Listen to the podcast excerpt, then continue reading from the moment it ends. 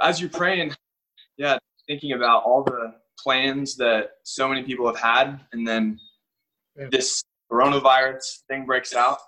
All of those plans are um, with uh, with Christ. They, they were thinking, you know, maybe the kingdom of God is is about to start. Whatever they thought that would look like, maybe uh, overcoming the Roman Empire, and and then Jesus gets crucified, and it seems like seems like all of those plans are dashed to the ground. And just the, the sense of the loss of direction the confusion and the uncertainty that they must have experienced in those in those days as jesus their leader is dead and he's in the tomb. And so what we're experiencing right now with this coronavirus we, we experience a lot of uncertainty. We experience a lot of um, dashed hopes um, and it's good for us to remember that God's people have been here before. And the disciples were in a place somewhat similar to this, except far more extreme with the loss of their leader, with the loss of Jesus Christ himself. But we know the end of the story. So that's what we celebrate today. Whenever I whenever we say the word Easter, you know, a lot of different things might come to our minds pastel colors, um, egg hunts, maybe uh, special lunches with family and friends. Those of us who have, you know, we're familiar with the meaning behind Easter, we think of the empty tomb, we think of the resurrection. That tomb that was a borrowed tomb where the dead body of Jesus was laid. And that same tomb that was empty and Jesus had, had risen from the dead. But going a few steps back, we remember, we, we think, you know, Jesus was laid in that tomb because he had died. You know, he'd been crucified. And why had he been crucified? To really understand the joy of Easter morning, it wasn't, it wasn't merely a friend coming back from the dead, as joyful as that would be, we have to really understand the, the darkness and the misery of the crucifixion on the Friday before. So this morning, we, as Emmanuel Baptist, we need to remember God's faithfulness. We need to have our feet firmly planted on the solid rock of God's truthfulness in the midst of this pandemic. And God's dedication to being faithful is nowhere more clearly seen than in the gospel itself, especially in the cross and in the resurrection. God's faithfulness. But why did Christ need to die? Why did he go as he did, so determined to face his own doom, his own death? He went willingly to the cross. And we answer, you know, he, he died for our sins. But what does that really mean? Did it have to be that way? Couldn't God have devised some other way for sinners to be saved? To really understand the empty tomb, we need to understand the cross. And to really understand the cross, we need to understand, we need to go a little bit farther back and understand the garden. You see, the story of Easter begins where all stories began in the Garden of Eden the story of the empty tomb begins in a place where nobody died, where death was only a word, an ominous, a mysterious sounding word, no doubt, but still just a word with no doctors or hospital beds or heart monitors to give it any meaning. The story of Easter begins in Eden. Several weeks ago, one of the last times that we were all together in person, I preached on Genesis 1 and 2, the account of God's creation of the world, how God is the source of all life. He created us in his image. He's the source of all good. He made the world good originally. He's the Lord of all things. As the creator, he owns all things. In the beginning, there was no disease, there was no COVID 19, there was no death no earthquakes or tornadoes. just a beautiful garden, a perfect world, and a perfect man and woman surrounded by an abundance of delicious fruits and not a care in the world. But then we come to Genesis 3, the hinge on which the rest of the story of Scripture turns. So let's read together. If you if you have your Bible with you, please turn to Genesis 3. And we'll take it section by, by section this morning. Before we do that, let me just pray that God would give me clarity as I speak. Dear God, please uh, help me as I speak, as I as we consider your word together, as we consider where the story of Easter began, why there was a need for a tomb in the first place, and why the, that tomb was empty on the third day. Father, help us as we consider. May you create faith in us as we listen, strengthen our faith in you as the trustworthy and the truthful and faithful God who never lies. In Jesus' name, amen. So, Genesis 3, and starting in verse 1, it says, Now the serpent was more crafty than any other beast of the field that the Lord God had made. He said to the woman, Did God actually say, You shall not eat of any tree in the garden? And the woman said to the serpent, We may eat of the fruit of the trees in the garden, but God said, You shall not eat of the fruit of the tree that is in the midst of the garden, neither shall you touch it, lest you die. But the serpent said to the woman, You will not surely die, for God knows that when you eat of it, your eyes will be opened, and you will be like God, knowing good and evil. Let's pause there for just a moment before we read on. What's going on here? Verse 1 of Genesis 3 introduces this new character to the garden, the serpent. He's said to be crafty and cunning. We aren't given his backstory here, but we do know that God had created him. It says that he was more cunning than any of the other beasts of the field that the Lord God had made. So he's a created being. He's not some self existent, eternal being as God is. He's a creature. We also see that, that he talks. We aren't told that any of the other animals at this time spoke, but this serpent, this snake, does speak. And if you familiarize yourself with the rest of the Bible, you come to realize that, that behind this serpent was another being speaking through him. Perhaps Eve was taken a bit off guard. You know, who was this creature? Maybe he's misinformed or a bit confused. Maybe I can help him out a bit. I'll see if I can correct this confusion that he has. Now, notice, though, that when Eve recounts God's command to the serpent, it's not exactly as God had given it back in Genesis 2. Whenever she repeats what God had said, she leaves out the lavish generosity of God. In Genesis 2:15 when he'd commanded Adam, he said, "You may surely eat of every tree of the garden."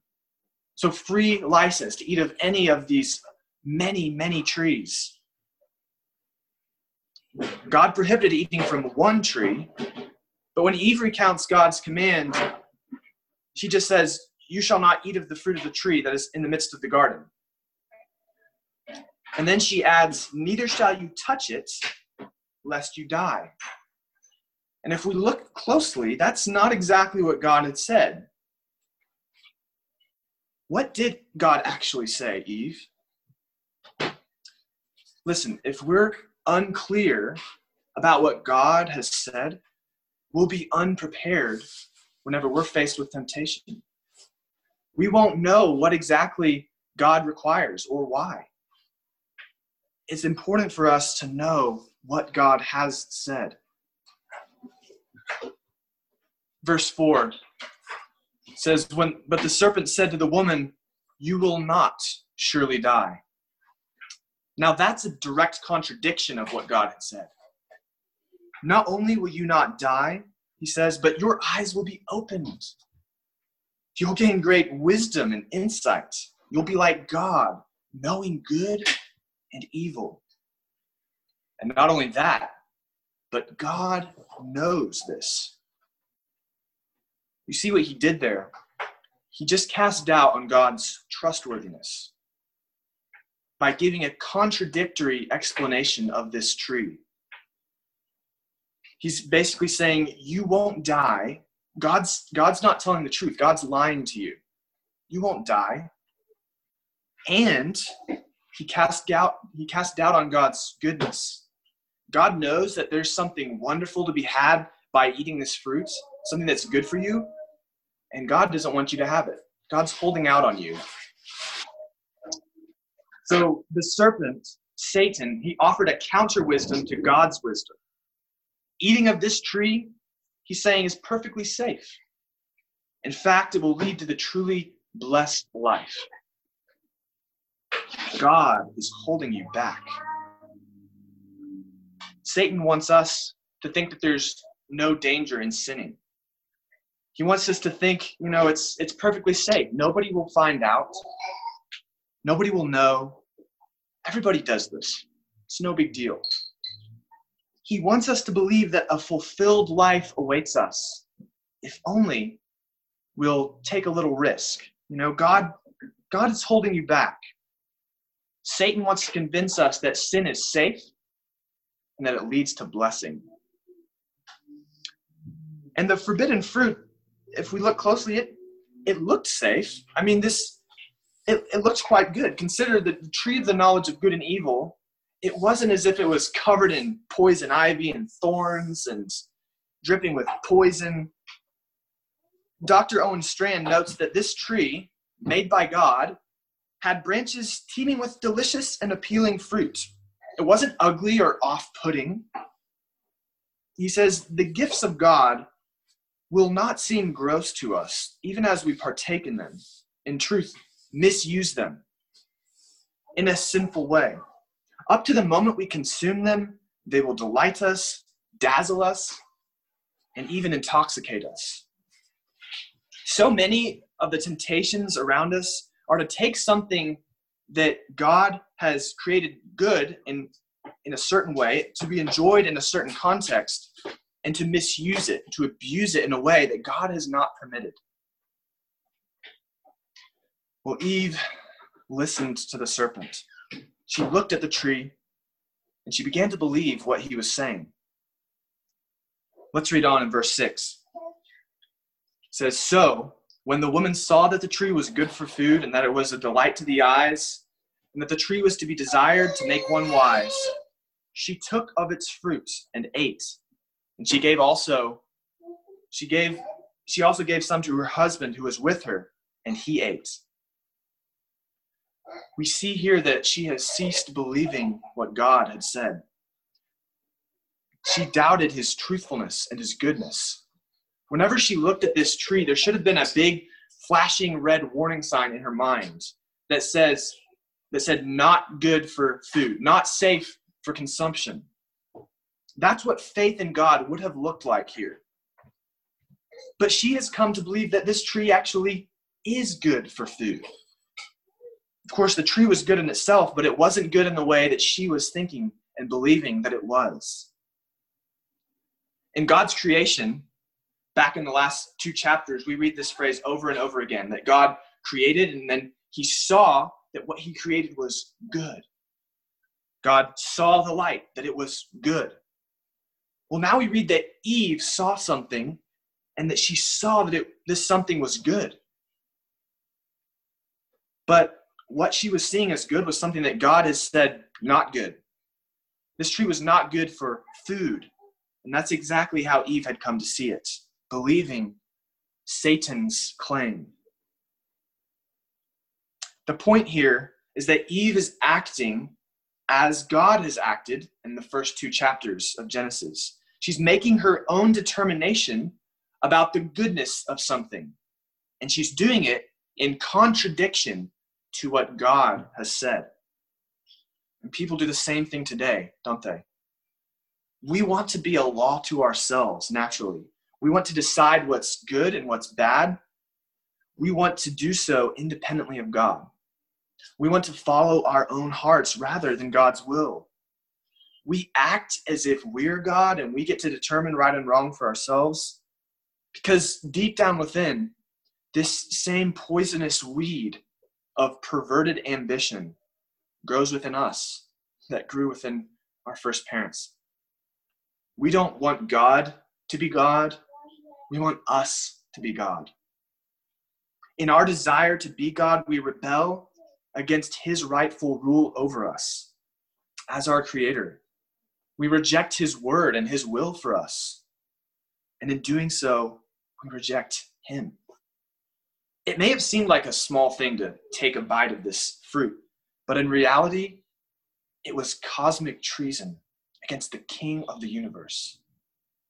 It was rejection of the very one who had given them life. Now, lest we go too hard on Eve here, notice where Adam is the whole time.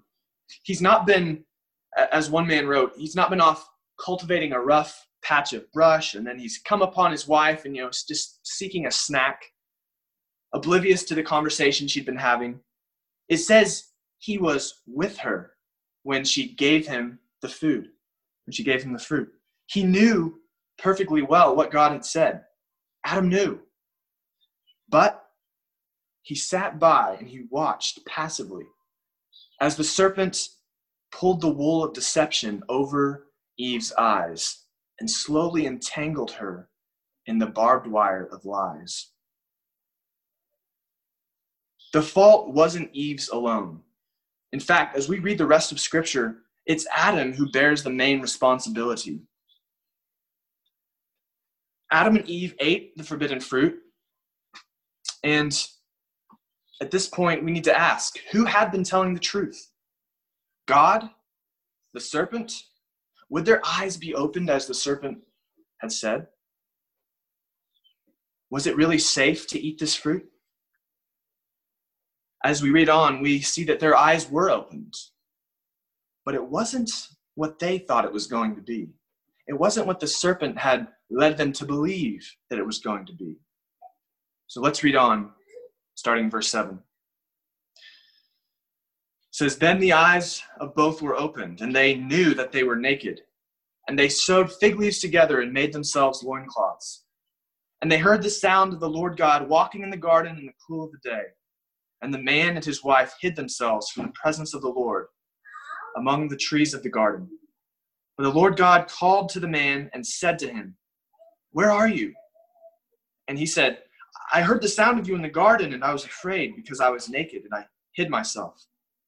He said, Who told you that you were naked? Have you eaten of the tree of which I commanded you not to eat? The man said, The woman whom you gave to be with me, she gave me fruit of the tree, and I ate. Then the Lord God said to the woman, What is this that you have done? The woman said, The serpent deceived me, and I ate.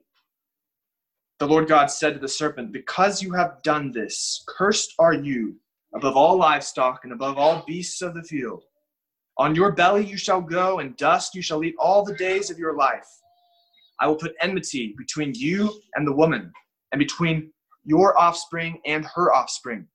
He shall bruise your head, and you shall bruise his heel. To the woman he said, I will surely multiply your pain in childbearing. In pain you shall bring forth children. Your desire shall be contrary to your husband, but he shall rule over you. And to Adam he said, Because you have listened to the voice of your wife and have eaten of the tree of which I commanded you, you shall not eat of it. Cursed is the ground because of you. In pain you shall eat of it all the days of your life. Thorns and thistles it shall bring forth for you, and you shall eat of the plants of the field. By the sweat of your face you shall bring you shall eat bread till you return to the ground. For out of it you are taken. For you are dust, and to dust you shall return. The man called his wife's name Eve, because she was the mother of all living. And the Lord God made for Adam and for his wife garments of skins and clothed them. Then the Lord God said, Behold, the man has become like one of us in knowing good and evil. Now, lest he reach out his hand and take also of the tree of life and eat and live forever. Therefore, the Lord God sent him out from the Garden of Eden to work the ground from which he was taken. He drove out the man. And at the east of the Garden of Eden, he placed the cherubim and a flaming sword that turned every way to guard the way to the tree of life. Well, there we have it. Adam and Eve had an eye opening experience. They did receive new knowledge, as Satan had said, they, they would have their eyes opened. They thought, as the serpent had led them to believe, that this would be a wonderful knowledge, a knowledge worth having, a divine wisdom of good and evil. But instead, it was an experiential knowledge of good and evil. They knew by experience what it was to be good and what it was to feel the guilt and the shame of evil. What a deceiver Satan is. Satan's suggestion wasn't all it was chalked up to be. But would God's warning prove to be true? You know, Satan here, we see how he's lied, we see how he's deceived, but would God's warning turn out to be true? Would he really put to death his most prized and cherished creatures, those made in his own image? As Adam and Eve make a desperate attempt to cover their shame from their, from their sin with some fig leaves, right then along comes God. And they run. They run away from the very one that they were created to run to. What a tragic picture of what sin does. No longer is there close fellowship between God in the joy and sinlessness of perfection, but now there's fear and shame. They hide in the trees. It was a tree that undid them. And now no tree except one can save them. There's no hiding from God. He knows exactly what's up. But nevertheless, he patiently calls out to them. He questions them. You know, would they would they honestly confess their sin before God? He calls out to the man first. He's he's the one primarily responsible as the one who is supposed to keep and protect the garden. He was the leader and so he gets called to account first. But we see that Adam, he doesn't take responsibility for his actions. Instead, we see the first instance of a very familiar phenomenon blame shifting. He blames the woman, the woman that you gave me, God. You catch that? He's saying, God, you gave me this woman. So not only is he blaming Eve, but he's actually ultimately blaming God. And the woman's response, she says, Well, the devil made me do it. You know, we're we all tend to be experts at self justification. We'll blame anyone, even God, in order to avoid taking responsibility for our actions. In fact, we'll go so far as even to not just deceive others, but even to deceive ourselves. This is one reason that Christians are called to hold one another accountable in real face to face, life on life relationships in the local church under the caring, the watchful oversight of the church leaders, of the pastors, the shepherds of the church. You know, sin is deceptive. It doesn't just seek to deceive others, but it deceives us. And if if you think that you're too smart to be deceived by sin and that you you can live as if you don't need other Christians speaking into your life, correcting, rebuking you. Well, let me just gently warn you, you may be deceived. It's deception to think that we're above being deceived. This is why we're called as Christians to exhort one another daily, lest anyone be hardened by the deceitfulness of sin. As it says in Hebrews 3:13 the modern idea that the Christian life is that's just basically between you and God, it's just your own private thing. Well, that's actually very foreign and anti-biblical. God designs Christian the Christian life to be lived out in community with other Christians in a local church. Well, God, He doesn't buy Adam and Eve's excuses. Their defense doesn't hold up in his court. God moves to sentence them. He sentences the serpent, which we'll return to in a moment. He sentences the woman to pain and childbearing, and to the, the man, he sentences him to pain and providing food. Work won't be a joy anymore, it'll be laborious, difficult, painful. In the marriage relationship, which was supposed to be marked by love, now often to be marked by tension. But would God actually sentence his most cherished creatures to death? Would God actually go that far? We find out, yes, he would. Just as he had said he would. He is faithful. He cannot deny himself. He never lies. Adam and Eve would die just as God had warned them that they would. So consider for a moment the seriousness of sin. This is how much God hates it. This is how seriously God takes sin. Though he clearly loves the human race, he's also a God of justice. And his glory is more important than our very lives. God had promised that in the day that you eat of it, you will surely die. And so, rather than God to be found a liar, to make promises that he doesn't keep, to tolerate rebellion against his lordship, rather than allow that, God puts Adam and Eve to death. As the scriptures say, the wages of sin is death. But wait a second. You know, as we as we read the story, Adam and Eve don't drop dead, do they? I mean, they had children after the fall into sin. They lived quite a long time after they had Cain and Abel and Seth. I mean, I, last I checked, Adam lived over 900 years. What we need to understand is how the Bible defines death. It's more than your body shutting down and the breath leaving your lungs for the final time. That's certainly part of death, but that's not death in its fullness. What we need to understand is that there's not only physical death, but there's spiritual death. We read of this second type of death in Ephesians 2. Paul, writing to the Ephesian Christians, says, And you were dead in trespasses and sins in which you once walked. A few verses later, he says that God, when we were dead in our trespasses, made us alive together with Christ. By grace have you, you have been saved. So if you look closely at this type of death, it's not physical death. Because when we were dead in trespasses and sins, we were still walking according to the, the passions of the flesh. We were still doing things. It's not like we were dead in a coffin somewhere. But this type of death, this spiritual death, is being dead towards God. Made a spiritual being, Adam cannot now commune with God by nature. He does not know the Lord.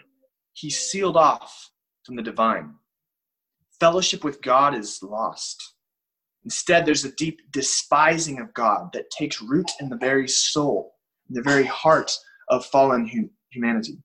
There's a huge gap, a great canyon between God and man. We're separated from God by our sin. And that, that canyon is a gap that we can't bridge on our own spiritual death. The Bible also talks about the second death. Read that in Revelation 21 8, for example.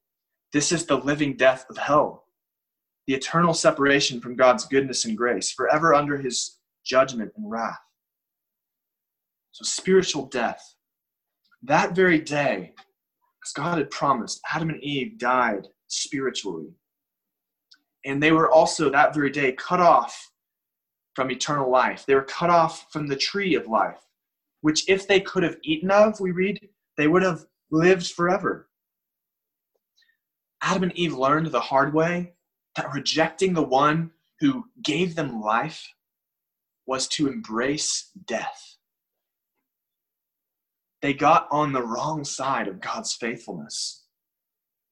They found out the hard way that God is unwaveringly true he never lies. So Adam and Eve found that out the hard way. But what does that have to do with us? Well, we too died that day. The whole human race died spiritually when our first parents chose to reject God. Romans 5 18 and 19 reads One trespass, speaking of Adam's sin, led to condemnation for all men. It says, By the one man's disobedience, the many were made sinners. So it's not just the fact that we ourselves sin, though we do, and that we're guilty before God because of our sin, but more deeply, more fundamentally, we are connected in some mysterious way to our first parents who represented us in the Garden of Eden and who sinned. And in their sin, as 1 Corinthians 15 22 says, in Adam, all die. That doesn't, that doesn't strike us as very fair, does it? I mean, that just, it doesn't, it doesn't sit well with us.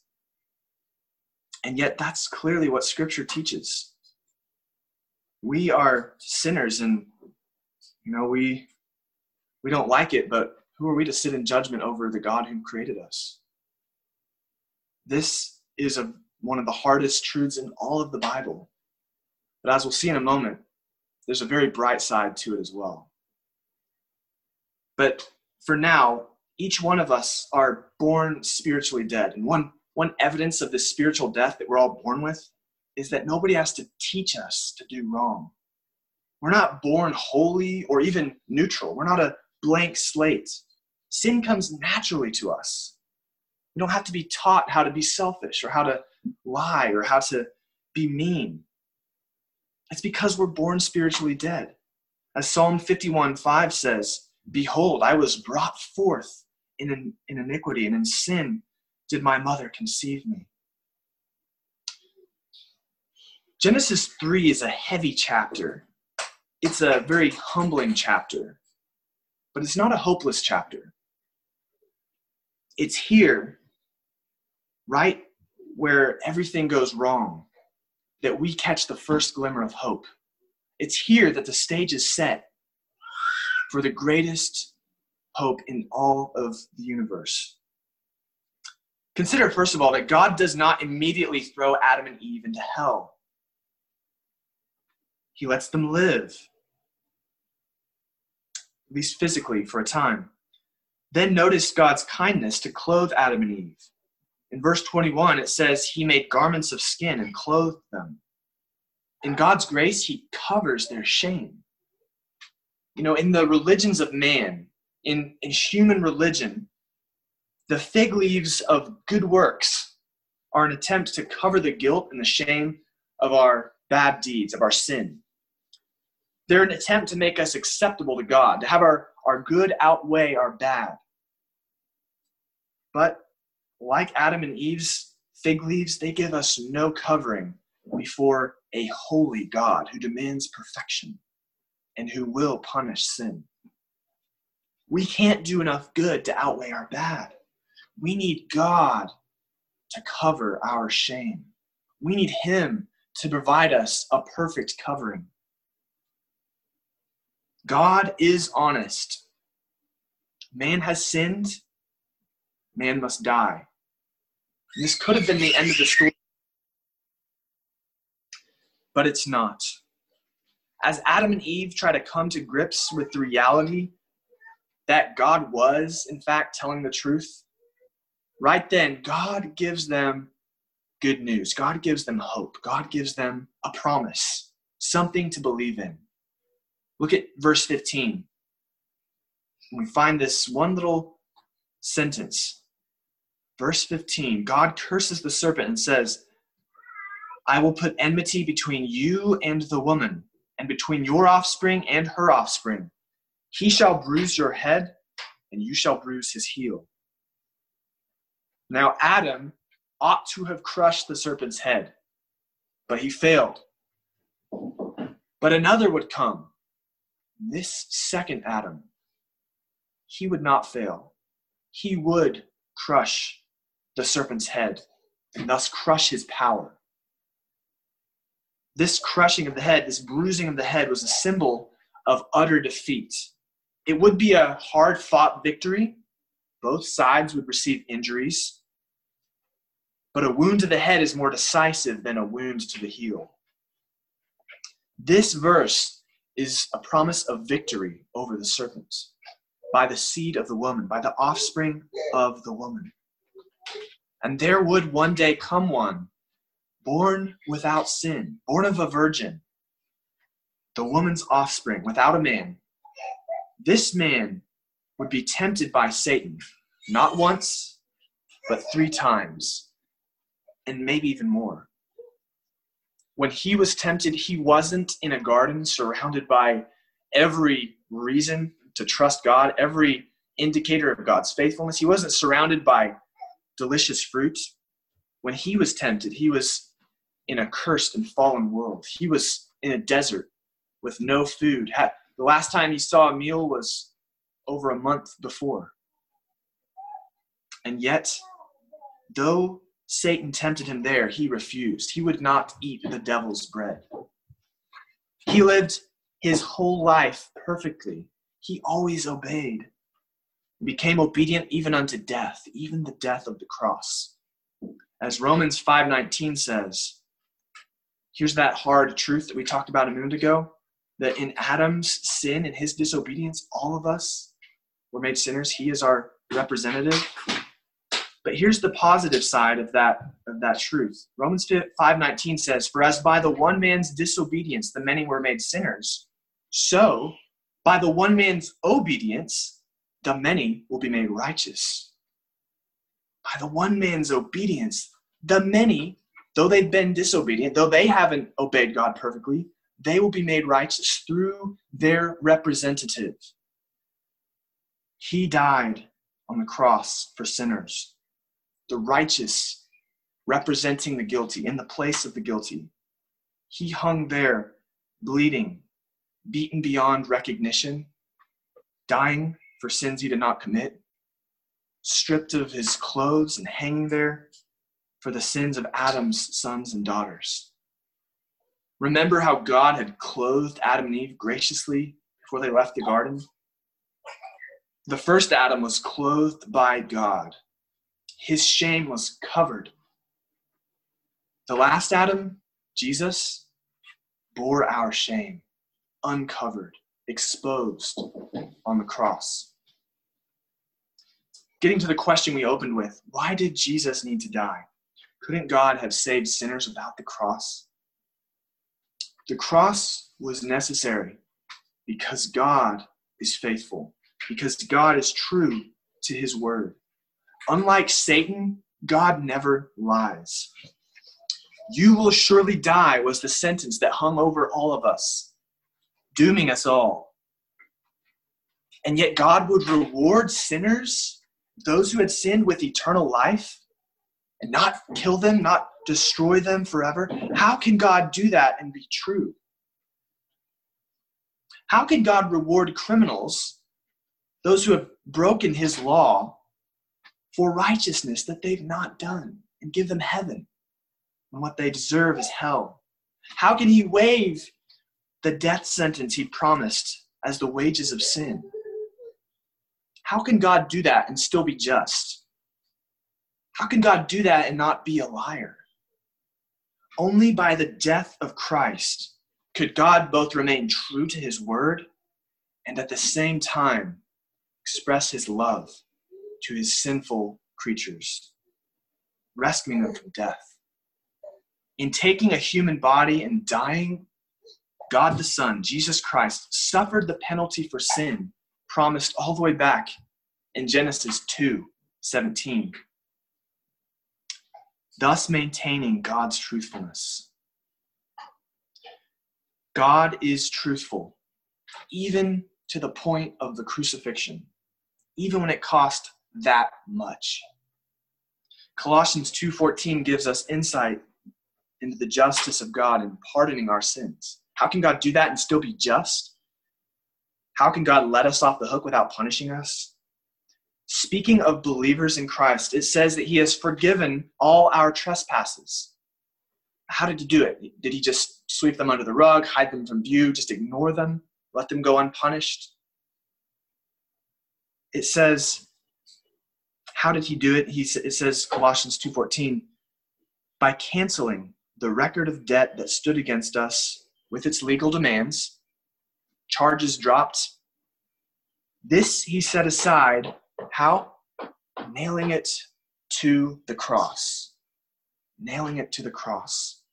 That record of debt, that infinite sin debt, with its legal demand that we perish, cut off from God forever in hell, Jesus paid it all, being nailed to the cross under God's wrath in our place.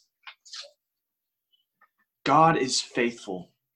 God's dedication to being faithful is seen most clearly where it cost him the most at the cross. So are you are you trusting the faithful God this morning?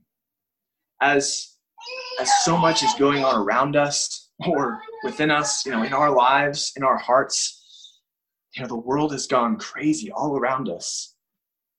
Are we trusting this faithful God? Are we relying on Him no matter what? No matter how dark it, the world looks, no matter how uncertain our circumstances look? Are we remembering His faithfulness? He was faithful even to the cross. He'll be faithful to His promises whenever it, it's they're much easier to fulfill and they cost Him far less than they cost Him on the cross. Perhaps you're hearing this and you've not believed in this Christ. What you must do is repent and believe. So, repenting, you know, by faith, see your sin as God sees it, recognize it, and confess it as cosmic treason against God. It's sin, there's no excuse for it. Repentance, agreeing with God about your sin, having a change of heart, and turning away from loving it, turning to God loving Him, renouncing that which He hates, and bowing to Him as your true King, and believing, believing that what He did on the cross was enough to pay for all of my wrongs. I don't have to try to have my good outweigh my bad. I don't have to try to cover my shame with my own good deeds, my own performance. I just need to receive that perfect covering that Jesus provided in paying for all that I have ever done believing that when he said it is finished, that he meant it. There's nothing I can add. There's nothing I can add to that. It's a perfect salvation that he gives us freely by grace. He doesn't ask us to pay him back. There's no way we could ever thank him enough. There's no way we could ever make it worth his while. You can never be worthy enough of the sacrifice that Jesus paid on the cross. We can never repay him. But the good news is that he doesn't ask us to repay him.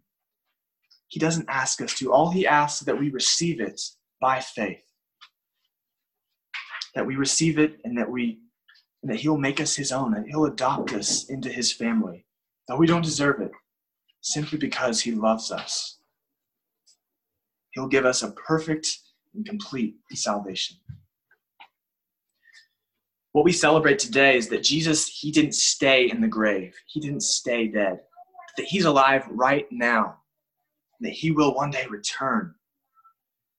Jesus rose from the dead. He defeated death, the death that we so fear. The resurrection is the undoing of what Adam's sin did to the world and did to us. God said, You will surely die, and all who are in Adam still in their sin, in their unbelief, will die. Not just once, but they'll die in the deepest sense. They'll die forever. That's the curse of sin, an unpayable debt, unpayable by any ordinary human, the eternal hell. But Jesus, being no ordinary man, Jesus paid the price. God in the flesh, when he paid that debt, he paid it in full. He drank the cursed cup of death for all who trust in him so that we don't have to. He drank it all the way dry. There's nothing left for us to take. He did it for all who are in him, united to him by faith. He died for us. And now death can't have us death can't have a righteous man because death is a punishment for sin. But if that sin has already been punished, then a just God will not punish the same sin twice.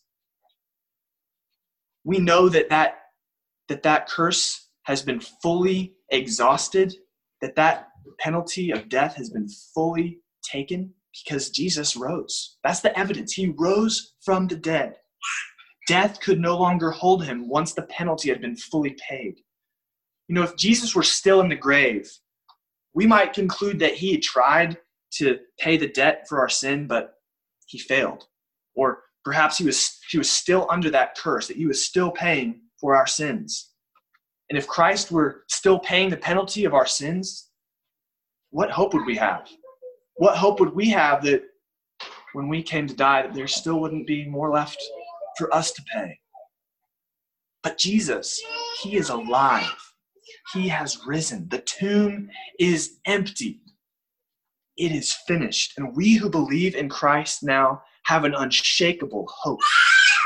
We have promises worth believing made by a God who never lies, who always keeps his word, even when it costs him the cross. Death can't have a righteous man, death can't have a righteous woman. And by faith, when we trust in Christ, all of our charges are dropped, paid for in full, and we are declared righteous before God.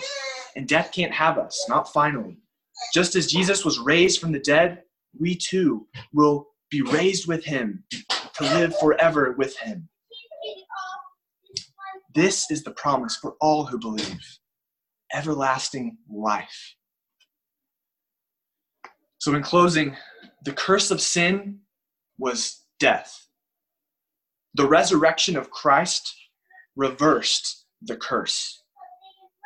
The resurrection reversed the curse. This is the deeper meaning of Easter Sunday. To reject the one who gave you life and offers you eternal life is to embrace the curse of death. But Jesus' death and resurrection reversed that curse for all who believe in him. The wages of sin is death, just as God had warned. Jesus came and died for sinners, just as God had promised. On the third day, Jesus rose from the dead, just as he had said. And now, all who believe in him will not perish. We will have everlasting life, and nothing can pluck us from his hand. We will live with him forever, just as he promised. That's the joy that we celebrate today as believers in Christ. Let's go to this God in prayer, the God who never lies, the God who is faithful. Dear Heavenly Father, we thank you that you are faithful to your promises. Lord, you never lie. You always keep your word. Even when it costs you so much, you are true. And Lord, now, as those who believe in you, as those who trust in you for salvation, we know that when you have been faithful, when it cost you so much, that all of your promises will come true, that you are faithful in much lesser things. Lord, you care for us. You know what we're going through, even right now. Help us in the midst of this confusion, in the midst of this uncertainty, to look to you who rose from the dead, to set our eyes and our and our minds on the empty tomb, to think on those things which are above, where Christ is even now seated at the right hand of the Father. And our life is hid with Christ on high.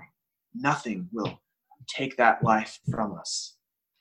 Oh Lord, help us to rejoice in that hope today. Thank you for coming for us and for dying and rising from the dead, reversing the curse for us I pray all these things in Jesus' name. Amen. All right. Well, thank you for uh, thank you for listening. It's kind of a a little different Easter sermon in some ways. We went all the way back to Eden and ended up at the empty tomb. But thank you for listening. And uh, if you have any questions about the message, um, please email me. Um, I'll be happy to talk more. And yeah, also ways that we can be praying for one another.